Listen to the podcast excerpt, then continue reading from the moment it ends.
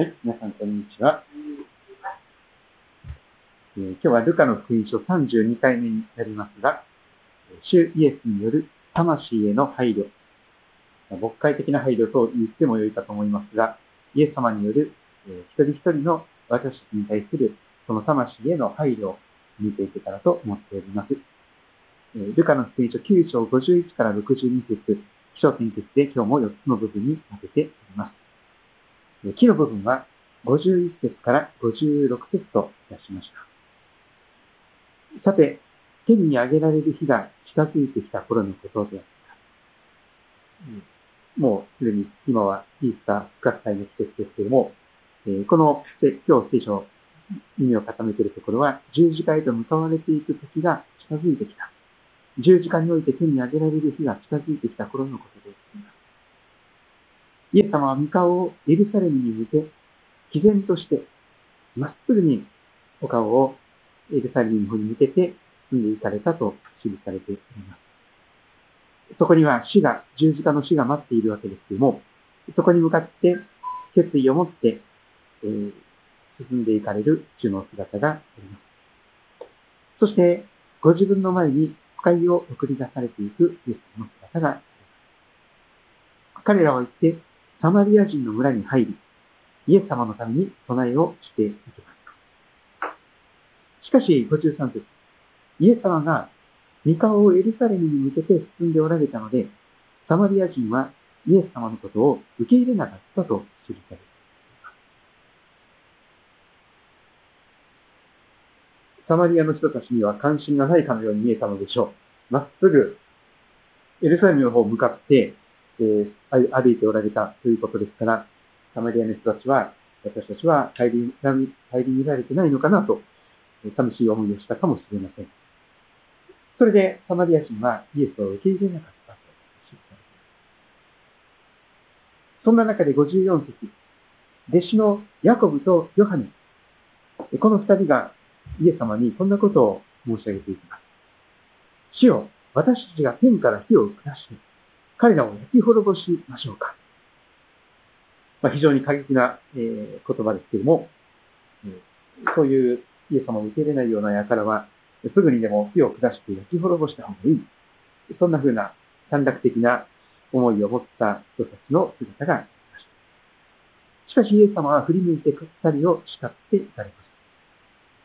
す。そして一行は別の村に入っています。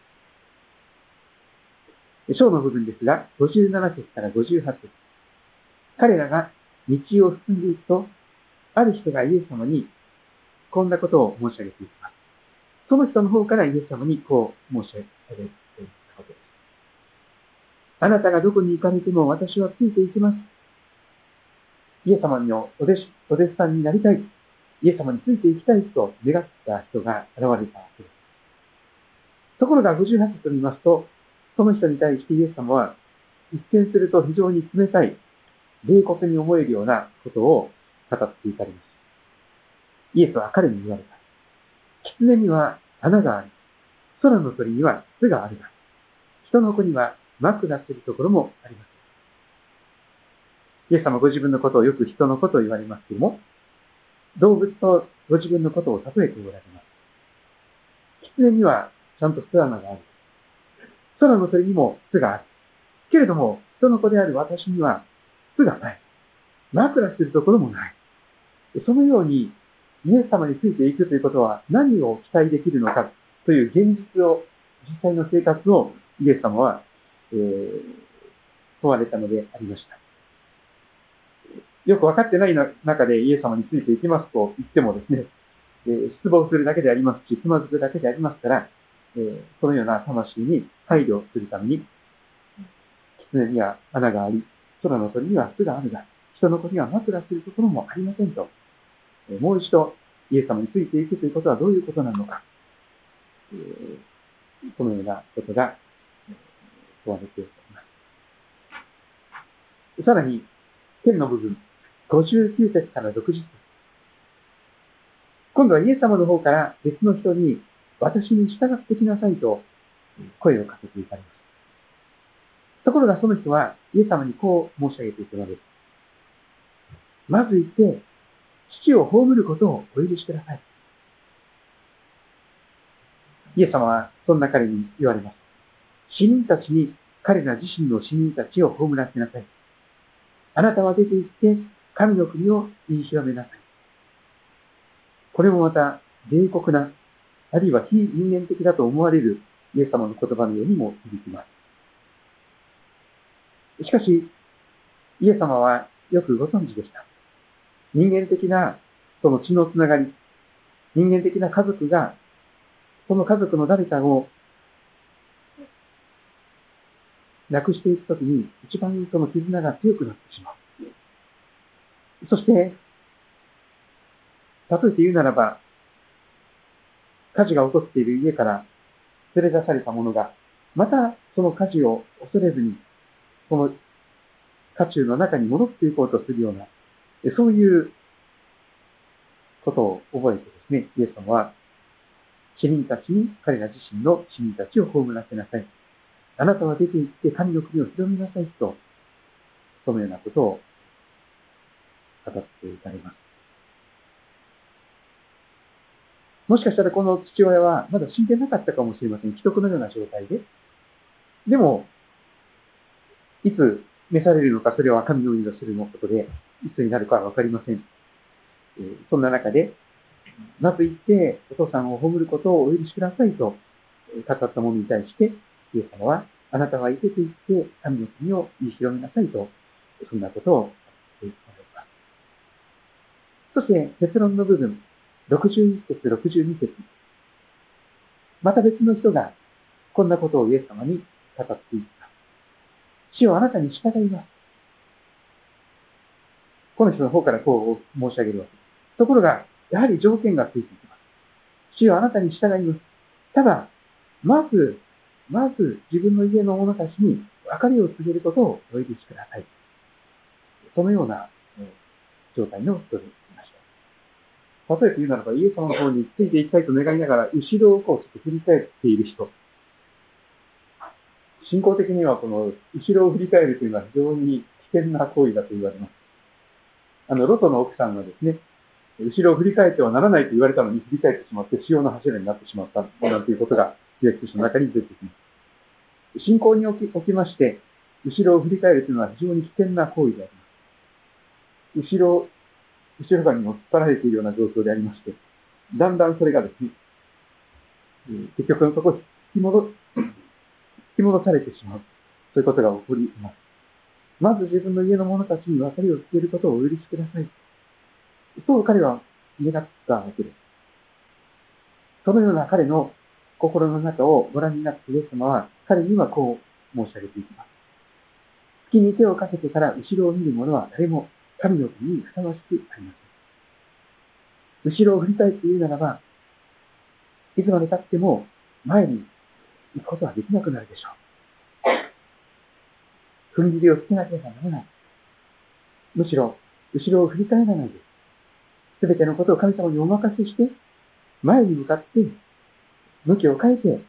歩まなければ、引き戻されてしまいますよ。結局のところ、そこに戻ってしまって、そこから出かけることはできなくなってしまうでしょう。そんなことを語っております。いかがでしょうか？それぞれの方々に対するイエス様のこの魂への配慮、一番上のところに書きましたが、イエス様による魂への配慮においては、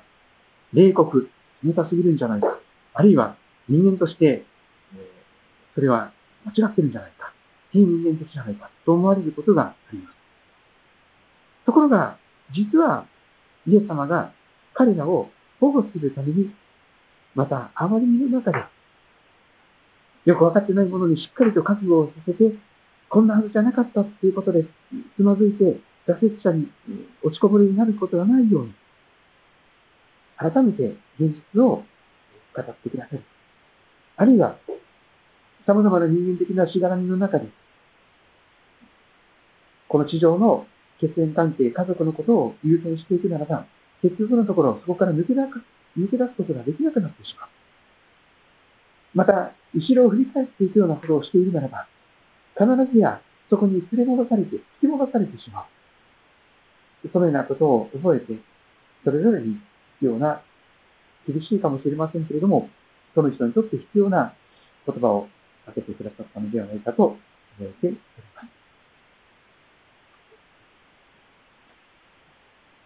それぞれにイエス様についていきたいという志が与えられて、そのようなことを願ったり、またイエス様に声をかけていただいたりしたそれぞれにはいますけれども、私たちもそれぞれの人生の中でイエス様の招きを受けたり、あるいは自分からイエス様についていきたいと願うものでありますけれども、イエス様は私たちそれぞれにその状況に応じて必要な御言葉を語ってくださるように思います。神の国とその義をまず第一に求めるならば、それらに加えて必要なものすべて与えられると聖書は約束しております。まず、親ではなく、まず家族ではなく、まず神の国とその義、まずイエス様を第一にしていくならば、結局のところ全てがうまくいくようになるということでありましょう。有名なマタイの福音書の、あの、誕生のメッセージの中のところを改めて振り返ってみたいと思いますけれども、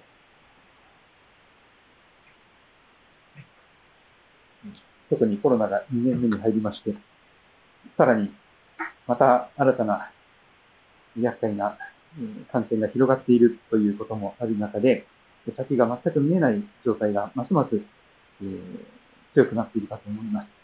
そんな中で、実際問題として、何を食べるのか、何を飲むのか、どうやって生活していくのか、生活費をどうするのか、あるいは病気になったら医療費もかかるんじゃないか、いろいろと心配の種は尽きないと思います。そんな私から、どうしても、後ろを振り返ってしまいたくなる現実のものを見てしまうことが多いのですけれども、マタイの福音書6章25節からのところ、改めて耳を傾けていきたいと思っております。現実の仕事のことですとか、収入のことですとか、そういうことばかりを考えていると、夜寝れなくなると思います。えー、ノイローゼになると思います。はい、あの、それはもう、キリがないほどに心配の種が尽きないからですね。自分の国が具合が悪いんじゃないか。どうしよう。大きな病気になっているかもしれないですね。もう、キリがありません。ですから、うちはこんなことを山の上でしてくださいました。ですから私はあなた方に言います。何を食べようか、何を飲もうかと自分の命のことで心配したり、何を着ようかと自分の体のことで心配したりするのはやめなさい。まあ、健康部分の人に対してはですね、ちょっと警鐘がならされているでしょう。何を食べたら健康になれるか、何を飲んだら一番いいのか、そればっかり考えているのは、やっぱりそこに囚われてしまうという。何を食べようか何を飲もうかと自分の命のことで心配するな。何をしようか自分の体のことで心配するな、と神様はおっしゃいます。なぜか、命は食べ物以上に大切なものでしょ体は切り物以上に大切なものじゃないですか。そして、イエス様は、外に、そして空に目を向けるようにと、私たちの視線を移します。空の鳥を見なさい。種まきもせず、借り入れもせず、蔵に収めることもします。お仕事してないでしょ？ブー太郎ですよ。それでもあなた方の天の父は、その一羽のスズメでさえも養っていてくださいます。一羽のスズメでさえも神様の許しなしに地に落ちることがありません。あなた方はそのスズメや鳥よりも、もっとずっと価値があるではありませんか。創造の冠として、最高傑作として神の形に作られた人間ではありませんか？神が愛する一人子を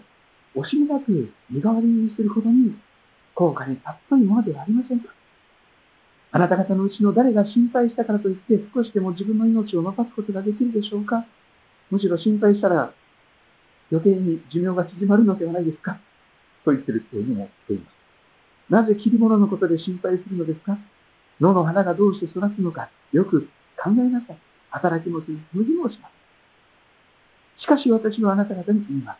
映画を極めたソロモンでさえ、この世の映画を極めたあのソロモン王様でさえ、この花の一つほどにも予想ってはいませんでしたよ。今日あっても、明日は世に投げ込まれて、燃やされてしまう野の草さえ、神様はこのように装ってくださるのなら、あなた方はもっとよくしてくださらないでしょうか。信仰の薄い人たちよ。ですから、何を食べようか、何を飲もうか、何を着ようかと言って心配しなくてよいのです。これらのものはすべて違法人が切に求めている。そうですね。聖書の神様を知らない違法人がまさに切に求めていることは何を食べるか、何を飲むか、何を着るか、そのような日常のこの世の現実のことだけであります。あなた方のこれらの全てが必要であることは、あなた方の天の父が必要なのです。そうです。祈る前から天のお父さんは、今私たちに何が必要かを全部ご存知であられます。ですから、この33節が結論として語られます。まず、まず、まず、お父さんを褒めることではなく、まず自分の家のに戻って挨拶をすることでもなく、まず神の国と神の義を第一に求める。そうすれば、それらのものはすべて、それに加えて与えられま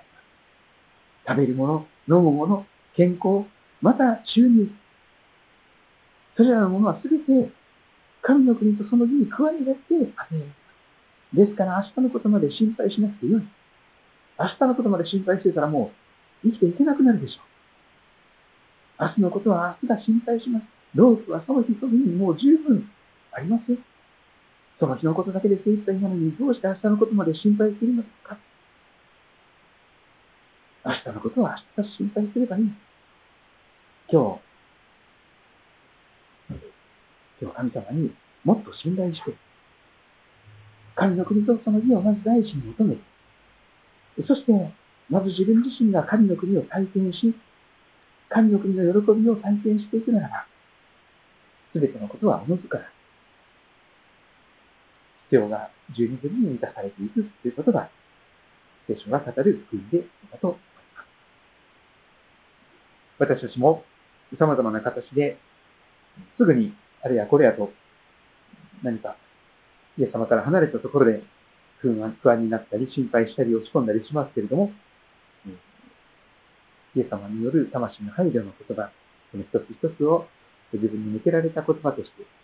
真剣に耳を傾けていくことができたならば、